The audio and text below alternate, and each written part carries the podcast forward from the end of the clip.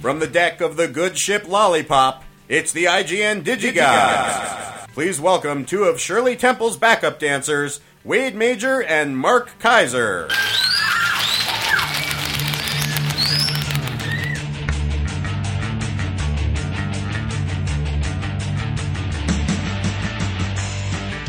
What a show we have. Listener mail, Voxbox, great new titles, a lot of great classic titles, documentaries, television. No television today. We're piling that up for next week. But music.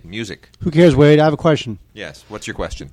And oh, dear. Now, as you know, I'm not making this up, by the way. As you know, I'm redoing my kitchen. How do I open this bottle? This is like childproof. It's a water bottle. It's open. Just twist the thing on the top. It's got spring water with fluoride. Well, I don't have a sink now because fluoridated bottled water now? Is that what this has come to? Who cares? You know what? I got like 18 of those little bottles for the workers who are working on my kitchen, and I'm giving you the last one, by the way. Fluoridated water. I deny them my essence.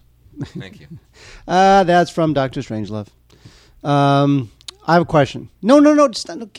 Just, it's open already. It's open. All you do is twist that little thing on the top. No. Don't stop the show. Give me that. It's already open. Okay. You did. You really did that, didn't you? All right. I did. This is a very professional show. We've really got this water all over my hands and my pants and the floor. That's great. After 500 shows, you've really got it down. So how do you close it? You twist it the other way, but all you're doing is twisting it like 10 degrees. That's it. Oh, I see. By the way, Wade is not making this up. Remember the story about how I didn't know how to use my electric toothbrush? Yeah. Remember the story? I do. And you looked at me like I was the biggest idiot who ever lived. I'm now that idiot. Okay, right, so you have a question. Yes, I'm sorry. Mark. Because I have something I want to do when Wade talks about movies I don't care about. So I'm redoing my kitchen, and I want to buy a microwave. Okay. And I have one I want to buy, but I have a question, Wade. Now, you went into my kitchen. Yes. And you saw the area that the microwave will be inserted into. I did. Do you think that the shelf that will be built to place this microwave on can handle a 30-pound microwave? The shelf isn't really being supported by anything. It's just like a shelf. Let me whip out my slide rule and do some quick engineering calculations. How should I know? But I want to buy this microwave right now on the show. How heavy is your old microwave that was on that shelf? Well, no, the microwave was on the countertop. I'm having a shelf built just to put this microwave on top. Well, then you should ask your contractor. Oh, stupid contractor. They know that stuff. I know. Okay, they do. Fine. I mean, 30-pound microwave shouldn't... That seems like a lot, right? Doesn't 30 pounds seem like a lot for a microwave? Not really. My daughter is like almost 15 pounds, so that's like, two daughters. Freaking kid. Yeah. All right, well, then I guess I'm not going to buy this microwave on the show. I really wanted to buy it on the show. It was It's $199 on Amazon. Oh, nice. But I'm not going to buy it because I don't know if it's going to... You know what? I'll have to ask my contractor. You should do that. Mm-hmm. So annoying. All right, well, now I have to pay attention to whatever stupid movie you're going to talk about. I've been plowing through some documentaries, and figure we'll just. I'm just going to blow through these real quickly, okay? Yay. So you can time me like five. You want to give me 5 minutes, 6 minutes. I'll blow through these documentaries.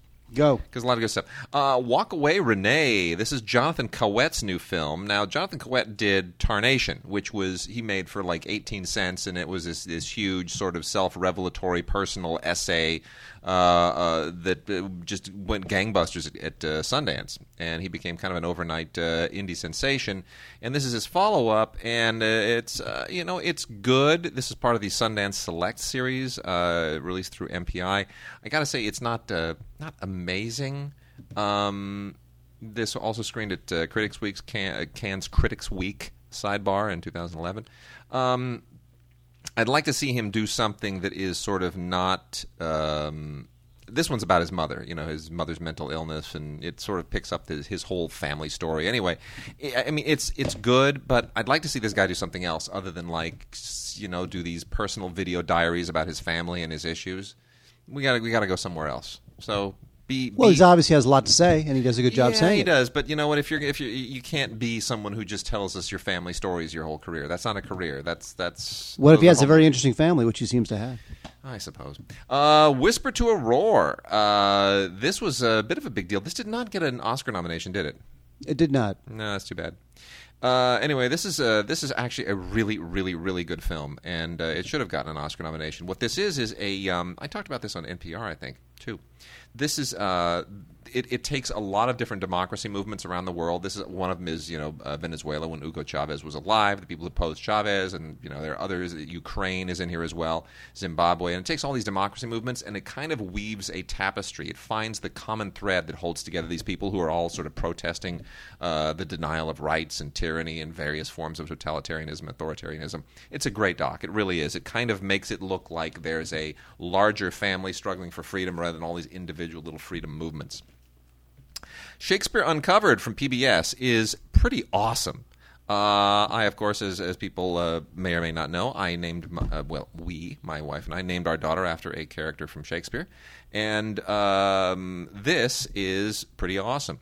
This is about the stories that are behind the actual plays, and the plays in question are Hamlet, Richard II, Macbeth, The Tempest, Henry IV and Henry V, and then the various comedies like Twelfth Night and As You Like It. And it's really incredibly interesting, and some great people here who kind of all serve as guest hosts, including, Jeremy Irons and Derek Jacobi and Trevor Nunn, who's just wonderful. Ethan Hawke shows up for some strange reason. Still not a fan of Ethan Hawke, but really great. It's just it gives you so much more insight into Shakespeare and the richness of the plays. Pretty great stuff. Errol Garner, No One Can Hear You Read. This is an Atticus Brady film from First Run Features, which has unbelievable people in it. And I'm not familiar with Errol Garner, or at least wasn't previously familiar with Errol Garner, who is this amazing jazz prodigy. He's like this. Anyone who knows jazz knows his work. He's just apparently like the jazz pianist. And tons of people. It's a lot of interesting footage here. Just gives you a complete biographical portrait of the guy, and some great interviews here, including Steve Allen and Woody Allen. No relationship, you know that? No relation. Woody Allen, Steve Allen, not related. Did you know that? Really? And I never knew that. How about Joan Allen, the actress? She's related to both of them. How about Karen Allen? No relation. I don't know any. Can you name a big actor today whose name is Allen? A big actor. Yeah, not like Alan Cummings or something. Just is it like a big major? Not Alan Ladd or whatever. Just Alan, because I think Alan has gone out of style. Another name that's gone out of style, by the way. You ready? Can you name anybody who you care about? Yeah. In terms of pop culture, sure. Name Neil. Neil Peart. How? Wow, you know Neil Peart? Well, Rush. Thank you. Wow, impressive. You. Love Rush. Rush is awesome. You do not. I do. Really? Love Rush, yeah. The Last Fight of Peter Gins is also a First Run Features documentary. This, and by the way, both of these have these little, this super slim eco packaging. The Errol Garner and the Peter Gins disc. They're like really, really, really slim and probably won't show up on a shelf anywhere in a store. Anyway, this is amazing. Peter Gins was a victim of Auschwitz, and this is just a wonderful. This is like the flip side, I would almost say, to something like The Diary of Anne Frank. It's a different kind of an insight into a different kind of child, and he had written 5 novels and a diary by the time the Nazis invaded Prague. And at 60, I mean, he's just this incredible. He painted and he drew, and left an incredible legacy of creation. And this is sort of this is all about really an extraordinary life, an extraordinarily creative life that was cut short, but left a legacy nonetheless that we use to remember him by. And I'm sort of surprised that this isn't as well known as Anne Frank, to be honest, because he's, Anne Frank, I guess, has perhaps more drama to the actual narrative of her diary of the events. But this kid is unbelievable. I mean, truly, it's just heartbreaking and yet inspiring at the same time. Girl Model, another one from First Run Features, is a little bit disturbing. I've never been really keen on the whole modeling thing and how young girls who are just barely out of puberty are turned into cover girls and just doused with makeup and shoved into this lifestyle that makes them anorexic drug addicts by the time they're 18.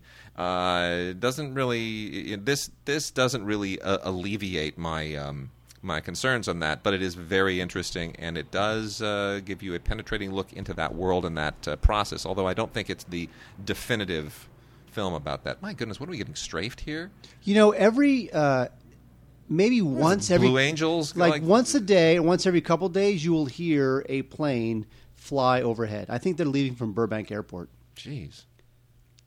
Fatherland is filmed by Argentine director Nicolas Prividera, and this is all about the La Recoleta Cemetery, and which is this famous cemetery that is sort of a historical touchstone in Argentina. Anyway, very interesting stuff. There are interesting excerpts that are read during the course of this thing, and you are sort of given not only an archival insight into the cemetery itself, but what it represents from a historical standpoint. It's a little narrow, but interesting nonetheless. Mark, you saw the Central Park Five, didn't you? I did see the Central Park Five. Got a Blu-ray here of the Central Park Five. It doesn't need to be seen on Blu-ray necessarily, because so much of this thing is archival footage. They really, really push us for an Oscar. They really push us. Well, because it was Ken Burns' daughter. It was sort of, you know, he threw his name on it. It's basically his daughter who pushed for it, and it's not really a Ken Burns film in any way, but it's an important story. We all remember the Central Park Five, and you know they were accused of this horrible rape, and then you know turned out they were vindicated, and it's awful. It's just an awful story of miscarriage of justice. Don't know that this thing needs to be on Blu-ray, honestly, because so much of the archival footage is not high def, so it really doesn't absolutely have to be. But it's a good film. It is a good film. It's pretty. You know what? You really wonder about the kids have been so definitively exonerated, but you still always kind of look at them going, is somebody not telling the total truth? Do they know they're on a documentary and this is for history and they better put on a good show? You just don't know. But they seem so genuine, and they were legitimately exonerated, and it is a tragic story. And it's a pretty definitive telling of what happened. Yeah. But it's also a very specific time in New York history. You know, that time now is thankfully gone and hopefully will not come back. We have Orchestra of Exiles. Once again, we are, it's amazing. The Holocaust and World War II continue to give us so many great stories, and we've talked about one already. This is another one. One thing that, you know, one of the little sidebars of Jewish persecution just before the Holocaust that isn't known is that Jews started, you know, there were huge communities of Jewish musicians in orchestras all over Europe, and some of the best musicians, and Hitler started firing them and getting rid of them and basically costing them their livelihood. And there's a little bit of a backstory to that connects with The Pianist, the Roman Polanski film. And, we certainly know now that, still today, once again, it's just like a tradition in a lot of European Jewish families that music is what sort of defines you. It's how we, got Isaac Stern and Itzhak Perelman and so many great Jewish musicians that are alive today. Anyway, this is about a violinist named Bronislaw Huberman, who created a symphony with a lot of these fired and expatriate Jewish musicians. Then it became the Israel Philharmonic Orchestra, and that's the story. Orchestra of Exiles. It is a wonderful, powerful, moving story. Excellent. You know what, Mark? I got a Blu-ray here, a Blu-ray DVD digital copy combo of Katy Perry, the movie Part of Me. You loved this movie. And I love the fact that on the cover of it, it says, look, right at the bottom. What does it have on the bottom? You may be a winner to meet Katy Perry. No. Very bottom. Cinema Score A. Certified fresh from Rotten Tomatoes. Now, they put that on there because obviously they're convinced that people are going to look at this and go, crap, that looks like junk. And they want to make sure you understand. No, the critics liked it too. Actually, the critics did kind of like it. And I liked it. And one reason I liked it is because it's the same people who did the Justin Bieber concert film, which is just crap and trash. But this is honest, and it gets into her life and, her strange upbringing and, very, very, evangelical upbringing. She wasn't really exposed to rock music early on, and then she kind of rebelled. Still loves her parents, gets along great with her parents. But it's very, very raw in terms of what it shows you about her private life. I mean, her breakup, the breakup of her marriage to that idiot, Russell Brand, that douchebag, who tweeted a photo of her without any makeup on, which horrified her. She was very angry about that. Yeah, well, he twit-picked a photo of his wife with no makeup on, and the marriage breakup happens basically in this movie. And one of the most powerful parts of this film is where she is sitting there, just devastated, crying, falling apart, and she's got to go on stage in 2 minutes.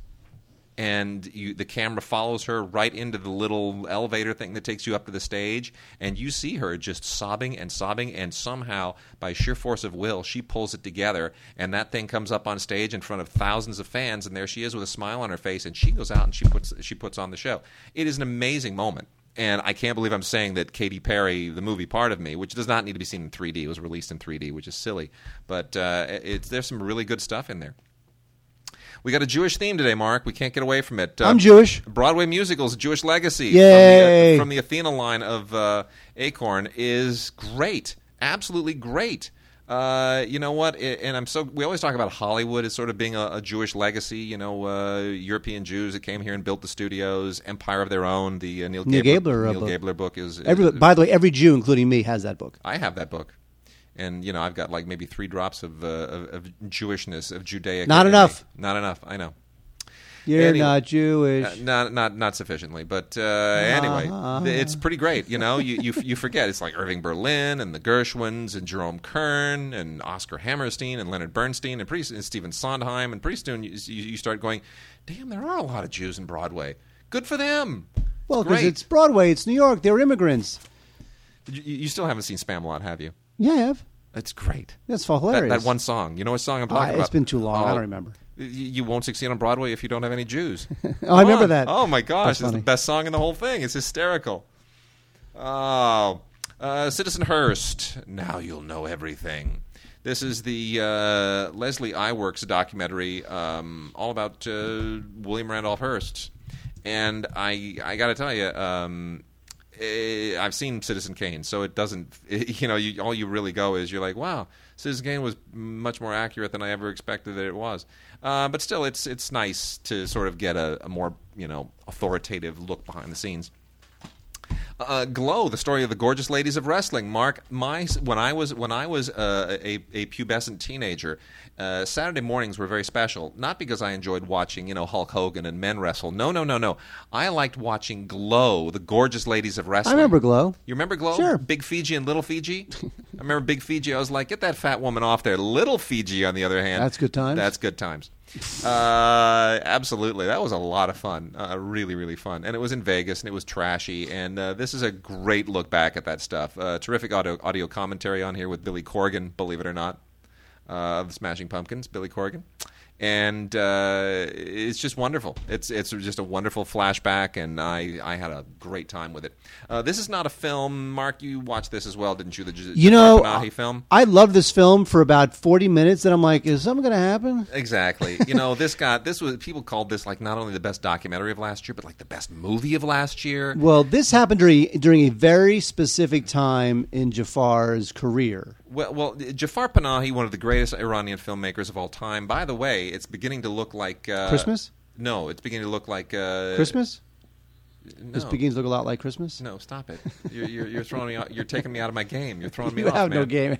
Have we not established that? No. No, what's-his-face who did this, A Separation? I know. His new one just premiered at Cannes. Yeah. The Path, The Family, the something. The Past. Yeah, it's looking like that's the Palme d'Or favorite all of a sudden. I love him. He's so awesome. He's a great guy. He's really? You met him. Did I? Yeah, he showed up at our whole awards thing, didn't he? Oh, that's right. Yeah, he did. He was there. Anyway, Jafar Panahi, of course, as everyone knows, is under house arrest, not allowed to make movies. Ever since the Green Revolution, he kind of ran afoul of the Iranian authorities, and things are looking bad for him. And this is not a documentary, or this is not a film, is basically a documentary that chronicles a certain period of his house arrest, clandestinely shot, you know, under the noses of the authorities, and it goes sort of to the root of what he's going through. Well, it's interesting.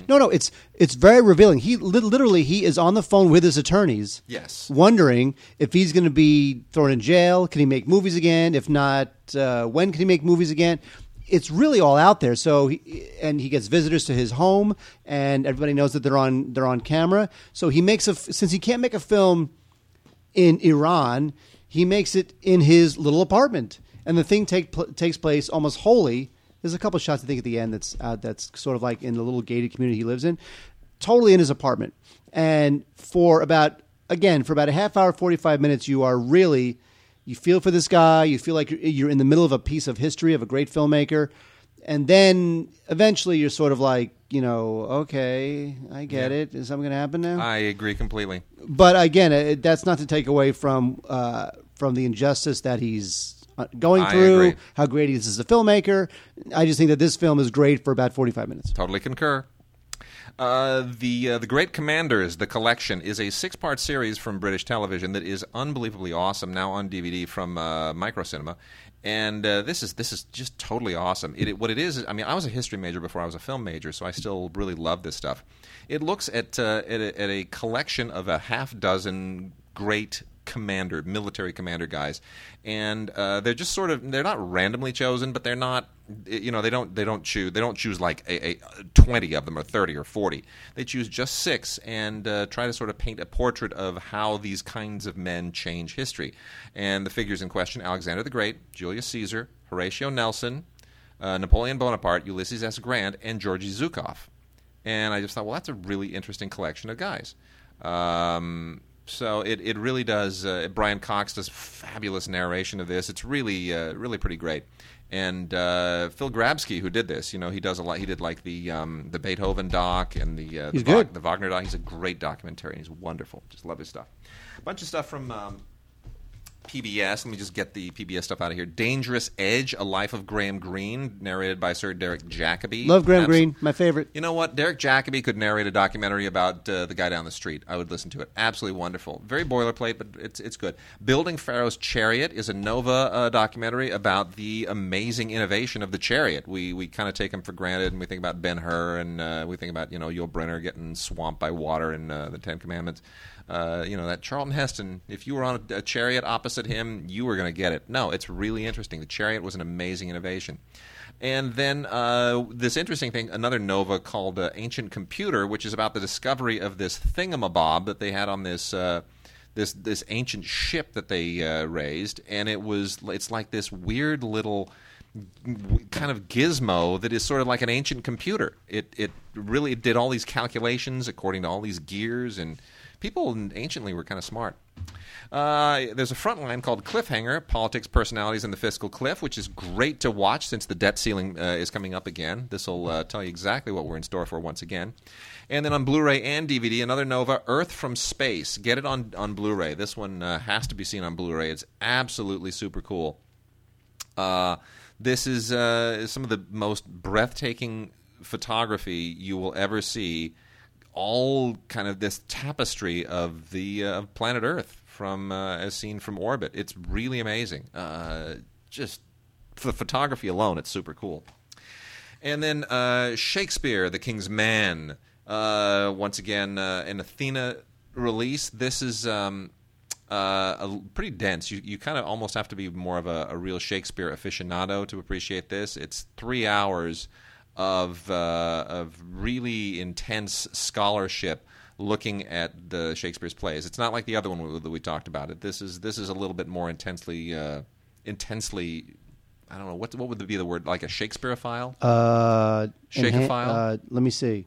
Let me just think of random words to help you out. Never mind. Food, energy, no, delicate, no, warming, no, soup, no. You can tell them on a microwave website. It puts Shakespeare in a certain historical context, and it shows how lame he is. It's pretty interesting. He didn't write his own stuff, you know.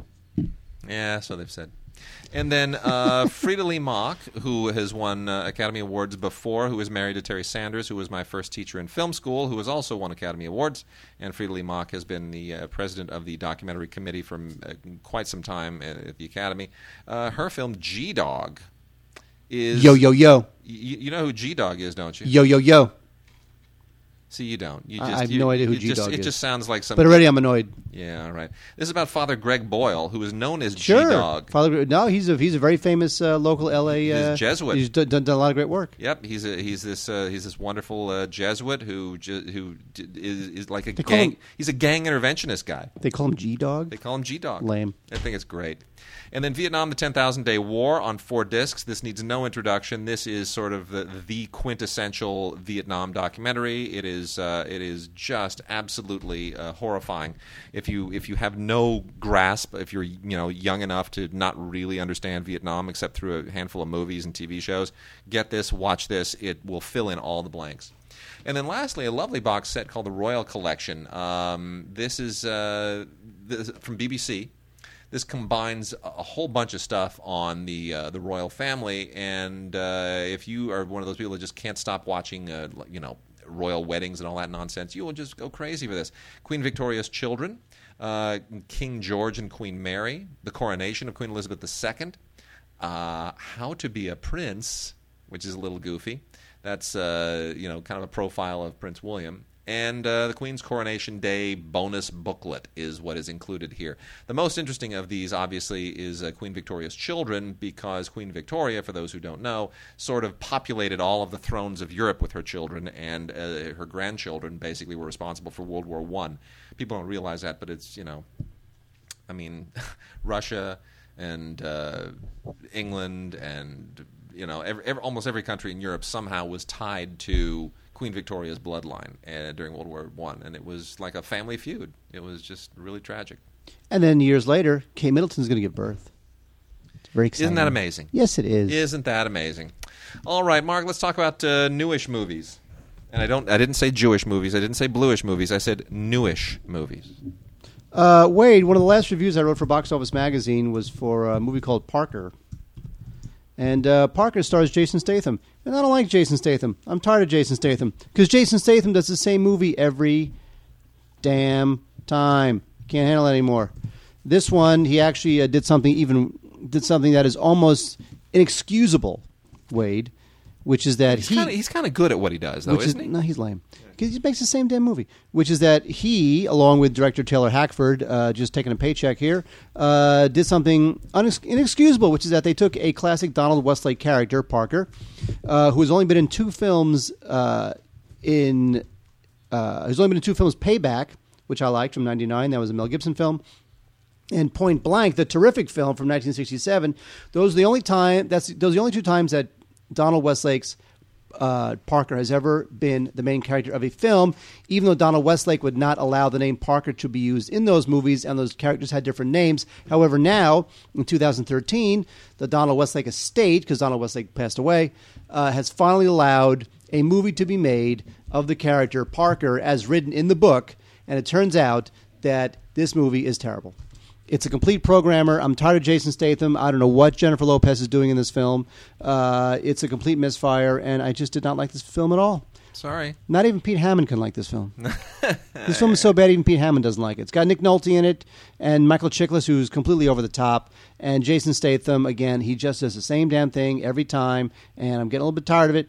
But there you go.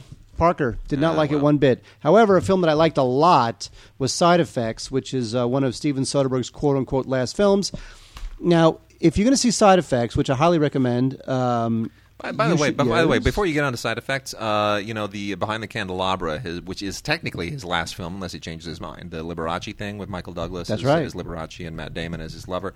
Have you seen the Michael Douglas? I mean, that's screening at Cannes, and it's only going to wind up on HBO here because no studio wanted to make it and no distributor wanted to release it, but which is weird. Michael Douglas's makeup, have you seen it? Yeah. He looks like Terry Kaiser. Oh, I think you said that on Facebook. I did. He looks, honestly, I kid you not, when Terry Kaiser played Vic Hitler on Hill Street Blues, he looked exactly the way that Michael Douglas looks in this. Wait, his character's name was Vic Hitler? Don't you know that? I can't remember. Everyone knows Terry Kaiser is basically Bernie. The guy from Weekend, Bernie. Weekend He's the dead guy. No, he was also on Three's Company. He was great on Three's Company. And he had tons of TV appearances all through the 70s and the 80s. And he was on Hill Street Blues as a narcoleptic stand-up comic named Vic Hitler. And he wouldn't change his name because it would have been a disgrace to his ancestors. He says, "That's my father was proud of his name. I'm not going to change my name." His name was Vic Hitler, and he was the narcoleptic comic, and it was sad because he would go up and he'd tell a joke and they'd fall asleep on stage, and everyone thought that it was like part of the act, and it wasn't. He was just falling asleep on his feet. That was Terry Kaiser. First thing I ever really noticed him in. Anyway. By the way, you know what's funny is that there's this... Speaking of Side Effects, carry on. Well, one more story about Terry Kaiser. Because you probably don't know this because you don't follow baseball, but the Oakland A's have a dance that they call the Bernie Lean. And I don't know how this happened. I don't know who generated this. But when you go to an A's game in Oakland, they do this thing called the Bernie Lean. And then one day, I think this was either earlier this year or – no, it was last year. It was last September. Terry Kaiser showed up to a Red Sox game. The actual Bernie himself showed up to an A's-Red Sox game at the Oakland Coliseum. That's great. And it was a big, big deal because I don't know who – figured out that the Bernie Lean should be an Oakland A's song, but there it is. They just started doing it in the A's Coliseum, and it really took off. Anyway, God, how we get on that? Side Effects is a terrific film, and I was one of the first people to see it, which means I read nothing about it. But all I can say, I'm not going to say much about it because part of the fun of the film is not knowing what you're getting into, is that it's a crackerjack thriller. It's Soderbergh is so controlled in terms of what he wants to achieve, where he wants to take you, and how he will methodically take you there to the point where you think you're seeing one movie when it starts, but it turns out you're seeing a totally different movie by the end. Sweet. And I just love how he just slowly indoctrinates you into thinking you're seeing a certain thing, and then in the end you realize you're seeing another thing, and I loved it. And it's got Jude Law, Rooney Mara, Catherine Zeta-Jones, and Channing Tatum. And I think it's great. I think it's a terrific film. It's very highly recommended by me. It's Blu-ray. Does it need to be seen on Blu-ray? Yeah, you know, look, Soderbergh has a cinematographer he's been working with for years named Peter Andrews. I don't know how they met, Soderbergh and Peter Andrews, but they must have met in college sometime, maybe when they were kids or something. Yeah. They're the same person. But anyway, Soderbergh films are always very well shot, and I just think this film was just terrific. And again, if you rent it, and you should, don't read much about it, because part of the fun is not knowing where it is going. Very Hitchcockian, and I love the double-crossing, crazy noirish stuff going on. Well, it and it also includes an ultraviolet copy, as does Stand Up Guys, which I found monumentally disappointing. I like Stand Up Guys. Did you like Stand Up Guys? You know why I liked it? Here's why I like Stand Up Guys. Okay. Give me this movie. Give me the because no one's trying in this movie. You realize it. It's almost like, to me, it's almost like they're under the impression, oh my gosh, look, we've got Al Pacino and Christopher Walken and Alan Arkin. Oh my gosh, the movie's done. It's over. Just point a camera at them. They'll do their thing, and they'll be all like, "I'm gravelly and I'm a cavity, I'm weird, and we do a little thing we do." Blah blah blah blah blah. And they do their thing, and they don't even need a script. They just will walk on, and he'll just say something Walken-y. And Al Pacino say, "Oh, I must grab my ballsack," and Alan Arkin say, "Shut up! I can't hear myself think over here," and it makes itself. It doesn't. It's boring. No. It's boring beyond all comprehension, especially when they go to the hooker and all that stuff.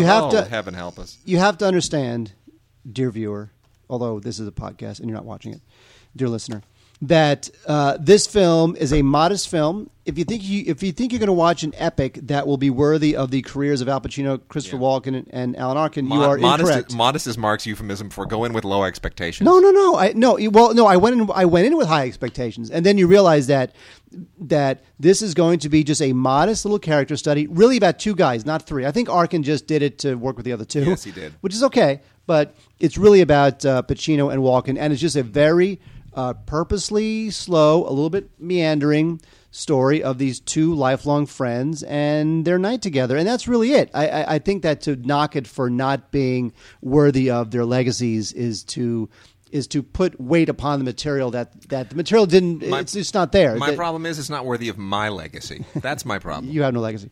I will say that Fisher Stevens, tonally, he doesn't really know how to kind of navigate, like, the character stuff versus the more comedic stuff versus the dramatic stuff. It doesn't necessarily meld that smoothly. No.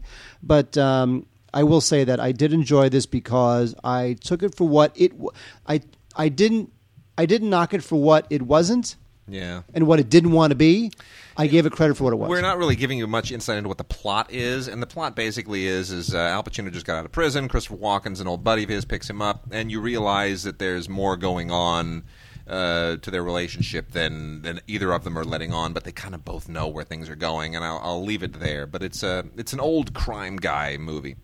Now I want to talk for a second about Ultraviolet. I've been taking a giant plunge, big swan dive into Ultraviolet lately because it's what I do when I have, we're putting the baby to sleep and I'm lying there in bed and it's taking forever and I got an iPad in front of me. I figure I might as well watch a movie. I might as well put this to good use. And so I've been trying to sort of catch up on a lot of Ultraviolet movies, get those look at them on the iPad, see how they look, so forth and so on. It's a high resolution screen. How's it look? And I got to tell you, this is why I created a thread on the Facebook page because I was curious as to what everyone else's experience with Ultraviolet is. Not ready for prime time, not by a long shot. First of all, the quality of the streaming and even the downloading, I don't have a problem with. I think a lot of it is really first rate. The problem is no one really understands what Ultraviolet is. First of all, there are like half a dozen companies that are on board, a bunch of others that aren't. We have this thing here, Mr. Hockey, the Gordie Howe story, which is a Walmart exclusive from Arc Entertainment that also comes with a Voodoo digital copy. Now, a Voodoo digital copy is not the same as Ultraviolet, yet Voodoo can be used to access Ultraviolet. The problem is there is like Flickster, and then there's Voodoo, and then the individual studios have their sites, and all of them communicate with each other regarding your Ultraviolet library, but it doesn't necessarily appear the same on all of them. For example, there are some films you'll be able to stream off of Flickster that Voodoo isn't ready to do, and then sometimes it'll be like a high-definition stream. Sometimes if it's a streaming like Lawrence of Arabia, it's a standard-definition stream. And then sometimes you can download, sometimes you can't. And it's just there's no consistency. It would be so much better if we just went, you know what, you go to ultraviolet.com. Your entire library appears there. That's where you use it. There's one app that brings it all up. You don't have like 50 different players and different companies that integrate different kinds of downloads with Ultraviolet. It's just there's too much. Well, there's too much going on. It's too confusing. Well, it's funny because the studios kind of worked together to guarantee that there were some standards for 3D and digital projection. Yeah, and when it came to equipping smaller theaters with new digital projectors, which can cost like $60,000 or $100,000, and they couldn't afford it. And I think the studios were they wanted to make sure that there was not a whole bunch of competing digital 3D formats. Although there are a couple competing 3D formats, but generally speaking, just a couple. But when it comes to Ultraviolet and this sort of stuff, it's all over the map. I know. These guys, they need to get together and figure it out. And I got to tell you, a lot of the studio sites, like the Universal site, it doesn't work right. It's just it's a total screw up. I mean, the programming, the coding of the site is horrible. Some of the studio apps that are available are just terrible. It's so undercooked. The whole thing is so poorly thought out. It's just done. It's like this. It's like a horse by committee. It's dreadful. It really is. It's going to fail if they don't just fix the particulars. I can't believe they worked this long on something. Anyway, Mr. Hockey, the Gordie Howe story, Walmart exclusive. It's about Gordie Howe. What do you want? It's you have to be a hockey fan to really, really love this. Nothing great about it, nothing bad about it. It's just really, really straightforward. Decently made, decently acted. And if you don't know who Gordie Howe was and don't care, you're not going to watch it. If you do, you're going to love it. And it's on Blu-ray, and I would say it's perfectly adequate Blu-ray transfer. Perfectly adequate. I believe it says it on the DVD box. It does. It quotes me as saying perfectly adequate. I was kind of hoping that that Sofia Coppola film, whose name I can't remember right now, would mean the reemergence of Stephen Dorff from the depths of somewhere, yes, which I liked a lot. Yeah. And God, I cannot wait to see The Bling Ring. When it was announced that Sofia Coppola is directing The Bling Ring, I just got so excited. It just seems like a thing that she would knock out of the park. Everyone loved it. There's something about her and who her father is and what her age is and her sensibility. I just know she's going to knock it out of the park. Anyway, I was hoping that Somewhere would be a really solid reemergence for Stephen Dorff. However, he's back in B-Movie Land. Yep. Because that's what he does. Mm-hmm. A film called Tomorrow You're Gone with Willem Dafoe and Michelle Moynihan, who kind of like... I like Michelle Monaghan, but she hasn't become the new... I know, anything. The new darling, She's like the new Amy Adams. She was on the Amy Adams track, kind of, but she hasn't really emerged because she's just...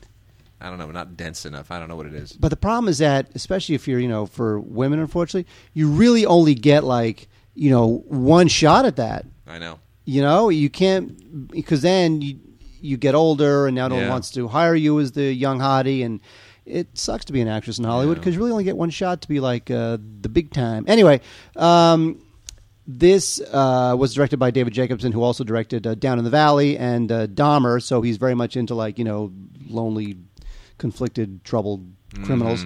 Not that great. It's a thriller about an ex-con who takes a mission because he's asked to by this mysterious like benefactor played by Willem Dafoe. It's not great. It's based on a novel. Novel, of course, I would imagine is going to be better. It's just all very gloomy, and Michelle Monaghan plays a porn actress, which I guess is fine, but you know, I'd rather watch a porn. All right. Dark Skies, Blu-ray, DVD, and Ultraviolet, once again. Dark Skies is, you know, I've been seeing a lot of the supernatural horror films lately and that I can't talk about because I've signed NDAs for all of them. But this is just yet another one. It's just like another variation on the whole poltergeist slash Amityville horror motif, the idea of a family that's somehow been targeted and victimized by something supernatural, horrible, and terrifying. Did you realize that I was actually living on Long Island when the Amityville horror happened? Really? Not only was I living on Long Island when the Amityville horror happened, but my uncle, who had a house in Amityville at the time, really, he actually knew because my uncle worked in real estate. Yeah. Right. And he knew the groundskeeper of that house. And what did the groundskeeper tell him? He saw nothing. Okay. He thinks it's a bunch of crap. Okay. Imagine that. Well, there's a documentary, a very good documentary that came out, I believe, earlier last year called My Amityville Horror. Yeah.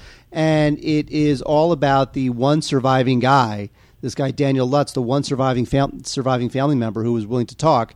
And this guy, his life is completely screwed up. He's not just Daniel Lutz. He's the Amityville kid. Yeah. He's had to live with that his whole life. And, he had nothing to do with it. I mean, his stepfather was kind of evil, and there was weird stuff going around the house, but he didn't know what it was because he was so young, and maybe it was his dad, and his dad was very controlling, and it ruined his life. And actually, as a side recommendation, My Amityville Horror. All right. Thank you. Well, Dark Skies is perfectly okay. It's not great. It just really retreads a lot of the same stuff we've seen a million times in all those same movies. And it's, if you love the genre, fine, go for it. But I mean, I'm kind of sick of seeing suburban families targeted and tormented by, you know, demons from beyond. It's like enough already. Find somebody else to pick on. You know, Wade, I don't know what to make of Ben Kingsley. Somehow I think that Ben Kingsley should just do – he's older and he's a little cheesy. I know what you're saying. I know, and he should just go and do movies Gandhi like a common man. Gandhi 2. The Revenge. Yeah. He should just become like an older B-movie, all the work I could get is this cheeseball guy, kind of like a common man, which we'll talk about in a second. But he winds up getting these big roles. He's in Hugo. I know. He's in Iron Man 3. Yeah. I mean, he still gets these big roles where there's something about him. You're like, you're just a little bit cheesy and old over the hill. One word. Gravitas. He does. He brings the gravitas. Yeah, but in Iron Man 3, he also is funny as the as what the villain actually is. Yeah. Did you see Iron Man 3? I have not. There's like a surprise about the villain. I have a baby. I'm limited now in my theatrical experiences. There's a surprise about who the villain really is, and he knocks that out of the park too. It's very funny. Anyway, a common man. Although it's, you know, Ben Kingsley, Ben Cross. Two real, and you know what? I'm very glad Ben Cross wound up in Star Trek. Ben Kingsley and Ben Cross, they starred in the Best Picture winner at the Academy Awards of 1981 and 1982, Chariots of Fire and Gandhi. Thank you, ladies and gentlemen. Mwah. I love you too. Here they are 30 years later, still getting the roles. Anyway, Ben Kingsley plays this guy who plants a bunch of bombs all around the world, and he's going to detonate them until a bunch of terrorists are released. If they're not released, he'll detonate the bombs. Anyway, the movie definitely doesn't deserve the cast it has, so I don't know why this was made or who would really want to watch this, especially because it was directed by somebody who's only done one film previously, and it wasn't very good, Chandram Ratnam. But anyway, a common man, I'd pass. You know, Richard LaGrevenis. I like the guy a lot. I really do. But I think we like him on the strength of the one film that he knocked out of the park. The Fisher King. Yes. Yeah, but you know, he's done other interesting. He really has made some other interesting films. And that being said, he's one of these writers who's not easy to sort of, you know, you don't hire him to just rewrite something. He has a very interesting way of working. He never structures anything. He doesn't outline anything. He just kind of goes from his id. And obviously his career has not been on the fast track lately. So he figured, you know what, that Twilight thing's been doing well. I could do better than that. I'll just do my own Twilight story with witches. That's what I'll do. And so he wrote and directed Beautiful Creatures, which is, look, don't get me wrong, it's way better than any Twilight movie. But that's not saying much. That's just saying, like, Burger King is better than McDonald's or Carl's Jr. Well, everyone knows that. Yeah. But look, great cast. I mean, good grief. Emma Thompson, Jeremy Irons, Viola Davis, Emmy Rossum. I mean, it's a pretty... Ooh, Emmy Rossum, by the way? It's a pretty delicious, great cast, even though the two stars are people you've never heard of, the two young people. You never heard of them before. But that doesn't matter. It's a great cast, and Philippe Rousselot, you know, is an amazing cinematographer, and it looks good. It's another one of those movies, and it's... Even if it's on the higher end of those movies, it's one of those movies. By the way, and Le Gravenes also wrote Behind the Candelabra, which we were just talking about. That's right, exactly. And then real quickly, Christopher Plummer in Barrymore is okay. I don't feel like there's a whole lot to the story of John Barrymore, and this somehow... It takes, proves it? Well, this was a play. And was trying to sort of translate this you know, the power of his Tony-winning performance on Broadway into a movie here, but it doesn't really work. It's still kind of like a filmed play, and it just doesn't. And I don't think that I'm not sure why it even won a Tony. I think he won the Tony because he's Christopher Plummer. There's not a lot to John Barrymore's life that really justifies anything dramatic. I got to tell you. They try hard. It's well written for something that really doesn't have any sort of inherent drama to it. But anyway, so there you go. If you want to see, you know, a filmed Tony-winning performance, fine. Maybe. What's on Blu-ray? Did I mention that? It's on Blu-ray, so it's like you're there on Broadway. You love that. All right, Open Road is the name of a production, not a production company, a distributor that Wade and I admire because they were created by two theater chains. Yes. To pick up all sorts of movies that the studios are too wimpy to distribute. Correct. Including Side Effects. It is run by Tom Wartenberg, who used to run Lionsgate, and I have enormous respect. I think he's the best and smartest executive out there, so bravo to them. If you take a look at the Open Road films that have been released, they're by and large, at least 80% are good films. Yeah. Now, of course, we're not talking about that Open Road. We're talking about the Open Road movie, which was from last year. It co-stars three people who should know better, but sometimes you can't get work. Juliette Lewis, Andy Garcia, and Camilla Bell. And, you know, it's one of those films about, a young girl. She's waitressing, and she has to decide whether she should, be with her family who loves her and, you know, and cares about her, or she should go for this life of, like, complete hedonism and freedom because she meets this drifter and a handsome cop. And so they represent one sort of lifestyle, whereas if she were hang with her family in this small town, they represent another kind of lifestyle. And so she's at this like fork in the road, and that is the reason why the film is called Open Road. It's fine. It's not bad. It was directed by Marcio Garcia, who only directed one film before. That's Bed and Breakfast from 2010, which was no great shakes because it stars Dean Cain. And what Dean Cain movie really is any great shakes? None. Mm-hmm. Zero. So I consider this fairly bland, digitally shot filmmaking stuff of no particular importance. So I would probably just pass on Open Road unless you really love Camilla Bell, because you know what? She's delicious. Absolutely. Just like Emmy Rossum, which you didn't hear me say. You were ranting about something, and you didn't hear me say that Emmy Rossum is delicious. I agree with you. I'm not going to argue. Blu-ray, DVD, digital copy, Ultraviolet combo, The Oranges with Hugh Laurie, who's fabulous. Hugh Laurie and Leighton Meester, basically, it's a married man, young woman, dark comedy scenario. There's nothing new about this other than it's a very sharp dialogue and a very smart cast. Totally familiar scenario. We've kind of seen it done a million times. But when you reinvent it with Hugh Laurie and Leighton Meester and Catherine Keener and Oliver Platt and Adam Brody and Allison Janney, it's like a real movie. Actors can do an awful lot, especially Oliver Platt, who just somehow turns everything to gold for me. Oliver Platt, stick that guy in the crappiest movie in the world, it suddenly becomes watchable, even if it's just a cameo. You know, have Oliver Platt walk on for 5 minutes in a bad movie, and suddenly I can watch that whole damn thing. Yeah, what happened to that guy? He's good. He just brings it. He's one of those guys who'll wind up, and I'll probably wind up getting emails about this, but he's one of those guys who should wind up on one of those like CSI shows where you're like, you know, I'm glad he's getting work, consistent work. Wade, I'm not. No argument for me. No, Wade, I've never seen Glee and don't care about it because I'm a heterosexual man.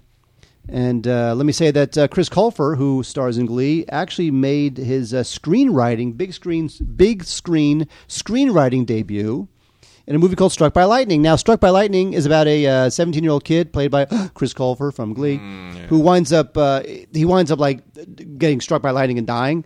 But the movie narrates his story from after he had died, recounting his final weeks as a super nerd in high school. And it's got a good cast. What I didn't like about it is that it seems as if it is very beholden to other movies of that type about, snide kids being sarcastic about their high school experiences, and it doesn't really bring much distinction to that fine list of films previous. But again, it's got Chris Colfer, who wrote it. Allison Janney's in it. Christina Hendricks is in it. Sarah Hyland from Modern Family is in it. Dermot Mulroney. So it's got a decent cast. Rebel Wilson's in it, who's kind of hot right now. But ultimately, I just think that this movie... What was the movie that you love? Submarine. Yeah. You love Submarine, right? Yeah, love it. It's awesome. Coming of age sort of... There's just a million films like that. It's great. Of which this is now another one. So... Mm-hmm. If you love Chris Colfer, sure, why not? He wrote it and stars in it. But otherwise, I just think there's a lot better films of this type to watch than this, including Juno, which actually also starred Allison Janney. Anyway, so that is Struck by Lightning. Yay. Now, there's another film out called Picture Day, and this is a weird little film. This is about, it's also kind of high school based. It's about a girl who's Tatiana Maslany. I don't really know where she came from or who she is. I don't know what kind of career she's going to have for herself. She's kind of weird looking, but in kind of that nerdy, cute way. She has to repeat her senior year of high school. So she winds up running away with this musician played by Steve McCarthy, another kind of young, hipster looking guy.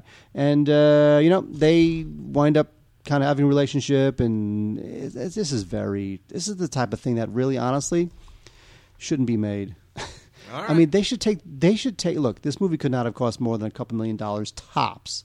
They should have taken this movie, the couple million dollars, and they should have made something like totally different, distinctive, bam, NC-17, get your name on the map. Instead, it just becomes like another product. Did you know the Centers for Disease Control tested public pools and found out more than half of them contain bacteria that suggests someone may have pooped in the pool? You know, I read that story. I read that story. And then you're like, well, A, who's doing that? And then, okay, even if you figure...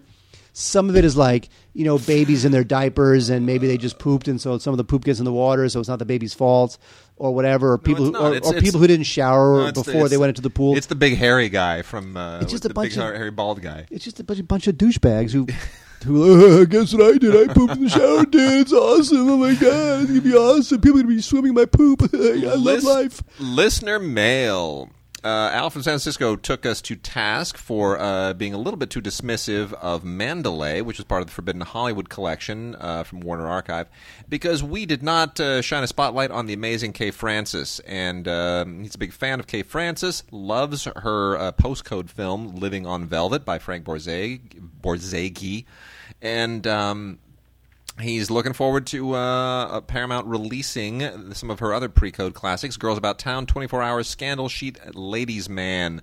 Those are the ones that we're going to have to talk about when they eventually make it out. And we indeed will, because Kay Francis is someone special. And Al, thank you for taking us to task on that. And then also got an email here from Jason Levy, who says... and this is an interesting... I want to just take a second to talk about this. He says, since Wade took a look at The Hobbit on 3D Blu-ray and wasn't sure if it was running at 48 frames per second, I went ahead and did a little research, found out the Blu-ray for it is not displaying at 48 frames per second. While it's feasible for Blu-ray to support 48 frame per second playback only on future Blu-ray update, it is not currently supported by the current encoding specs. And anyway, he goes on to sort of go through some specs, and I should clarify that what I was talking about was watching it on a television that has been bumped up to 120 hertz, which simulates the 48 frame per second effect.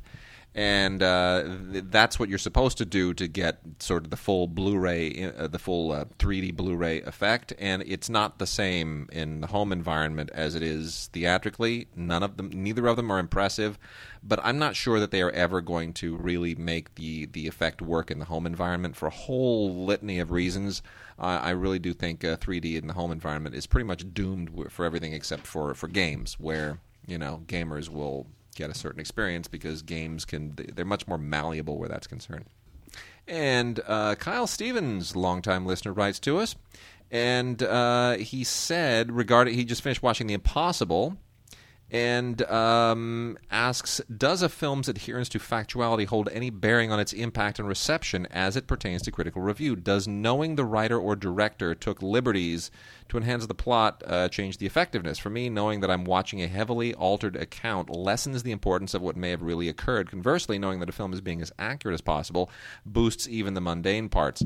It's a great question. I don't, you know, the classic example is Lowell Thomas, who's, you know, was taken out of Lawrence of Arabia as a character and replaced by Jackson Bentley because he just was opposed to the whole idea of making a movie, and he said the only thing that was, you know, the only thing factual in that movie is the camels in the sand.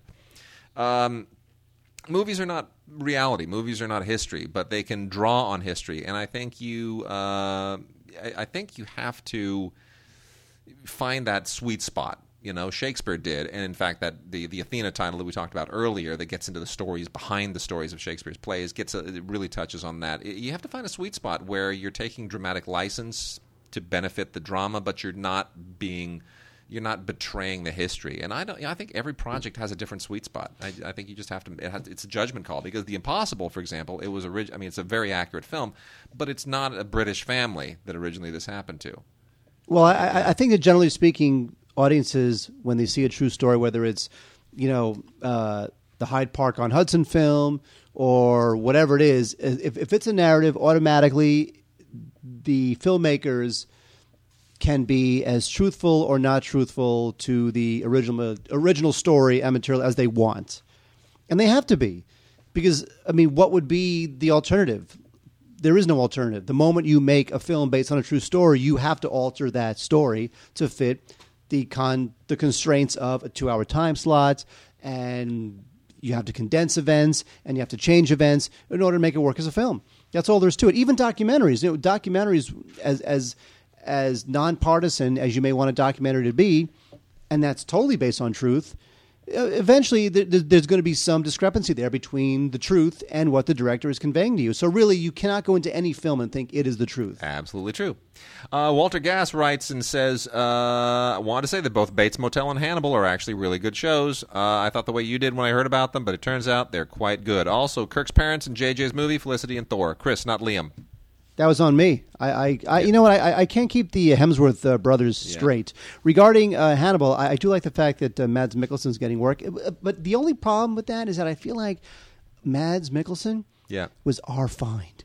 He was art. Yeah, I feel that way too, right? He was in Pusher films. In these cool films like the Pusher films and Valhalla Rising and Royal Affair. He was our guy. And then we thought, and now it's like every stupid trailer park Joe is watching him on their double wide in Hannibal, and I don't like that. I don't either. It's a problem. I want him to be mine. And Eric Altieri asks us, so we're all videophiles here, wondering if you have any strict rules about how you organize your collections. Do you separate movies and TV? Do you separate documentaries? Do you separate TV and DVD and Blu-ray? What about box sets, special box sets?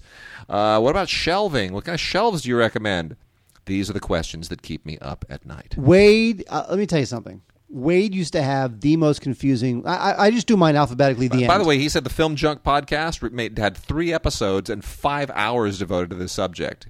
The movie organization manifestos is what they call them, now, which I find hysterical. But okay, anyway. Now before I make fun of Wade, yes, I do mine alphabetically. Period. Now there are some things where, like, if it's a box, like the Stanley Kubrick box set goes under K for Kubrick, the Alfred Hitchcock box set goes under H for Hitchcock. So obviously, there's some discrepancies there.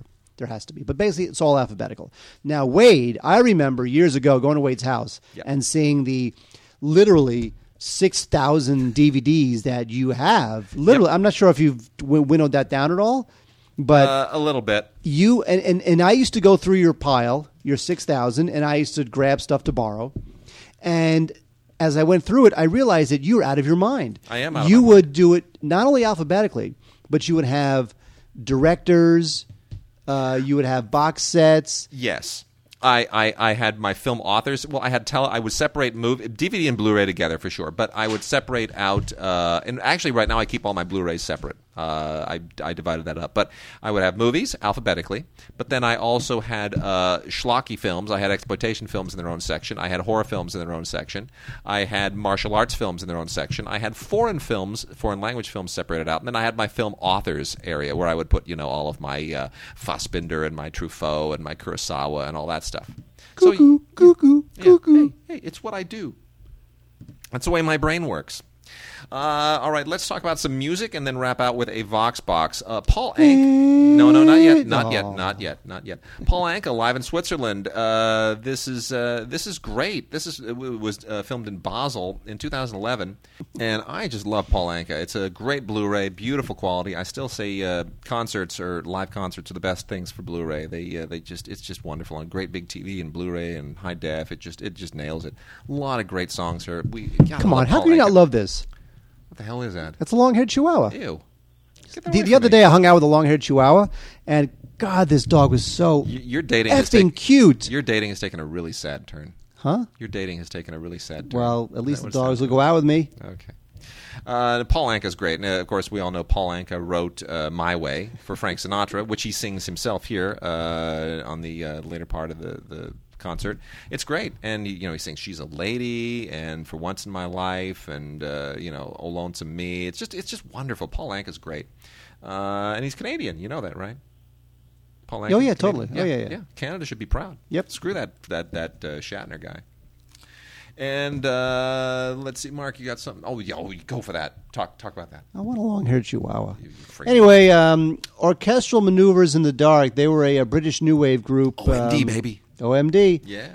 Not OMG, OMD. Mm-hmm. They never were really huge in the States. They were really more like what the cool kids liked in school. Yeah. More than super popular, but they did have some really good songs. And on Blu-ray, we now have OMD Live, Architecture and Morality and More. And there's some good songs here, including Architecture and Morality. Yeah. Locomotion, So in Love, Talking Loud and Clear, Joan of Arc. So there's good stuff here, and it's pretty well shot. They've been around since I think they started in the early 80s, and they lasted pretty much. I think their golden years were between the early 80s and 1988 or so. But they're pretty cool. They're cool. They're older now. They're more polished as musicians, and it's not bad stuff actually. Kind of made me reappreciate them a little bit. OMD, Architecture and Morality and More. The other Blu-ray we have is Alanis Morissette live at Montreux. We talk a lot about the Montreux Blu-ray sets. I really like pretty much all of these, I have to say. These are all good Blu-rays. They're all really well shot. The audio is all good. The camera positions are good, so you get very intimate with the performers.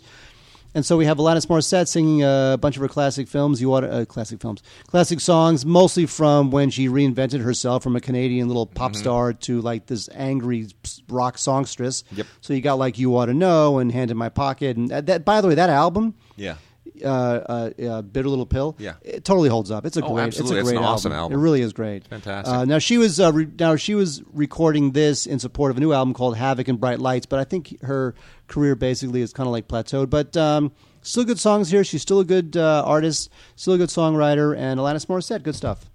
Michael Schenker, Temple of Rock, live in Europe. If you're just a good old fashioned hard rocker, go for it. This is great. It's an excellent Blu-ray. Shot at the Tilburg. What? The doggy, look at the doggy, the doggy. Come on, it's cute. Okay. Long-haired chihuahua. Anyway, you've got two different concerts here. One from the London High Voltage concert, and then the other one is in Tilburg, Netherlands. And just good stuff. It's just really good hard rock and concert rock. And the other one here is the Rolling Stones' Crossfire Hurricane. I am a sucker for anything Rolling Stones, as I know Mark is, and this is actually just a portrait of their entire rise to remarkable success. And excellent stuff here. The Jumpin' Jack Flash is the song that the title "Cross for Hurricane" comes from, and you get a great look into their entire genesis. It's just a really fascinating thing. And the Rolling Stones are not like any other band in history. I mean, they had their ups and their downs, and some dark moments, and yet they're still together, and they're still doing great music, and still drawing sold-out stadiums, even though, Mick looks like he's 20 years younger than he is, and although Keith Richards looks like he's 150 years older than he is. Somehow they're pulling it together. I've heard stories about how Keith Richards right now is so old and so out of tune because he's so out of it, that they have to basically auto-tune his guitar parts live on stage. They pretty much have to auto-tune him live on stage because he's so old and so far gone and just can't riff like he used to and is out of tune half the time. That's okay. You remember what Sinatra was like in those last few concerts. He wasn't hitting. But the good thing with Sinatra is that he was such a great performer. Yeah.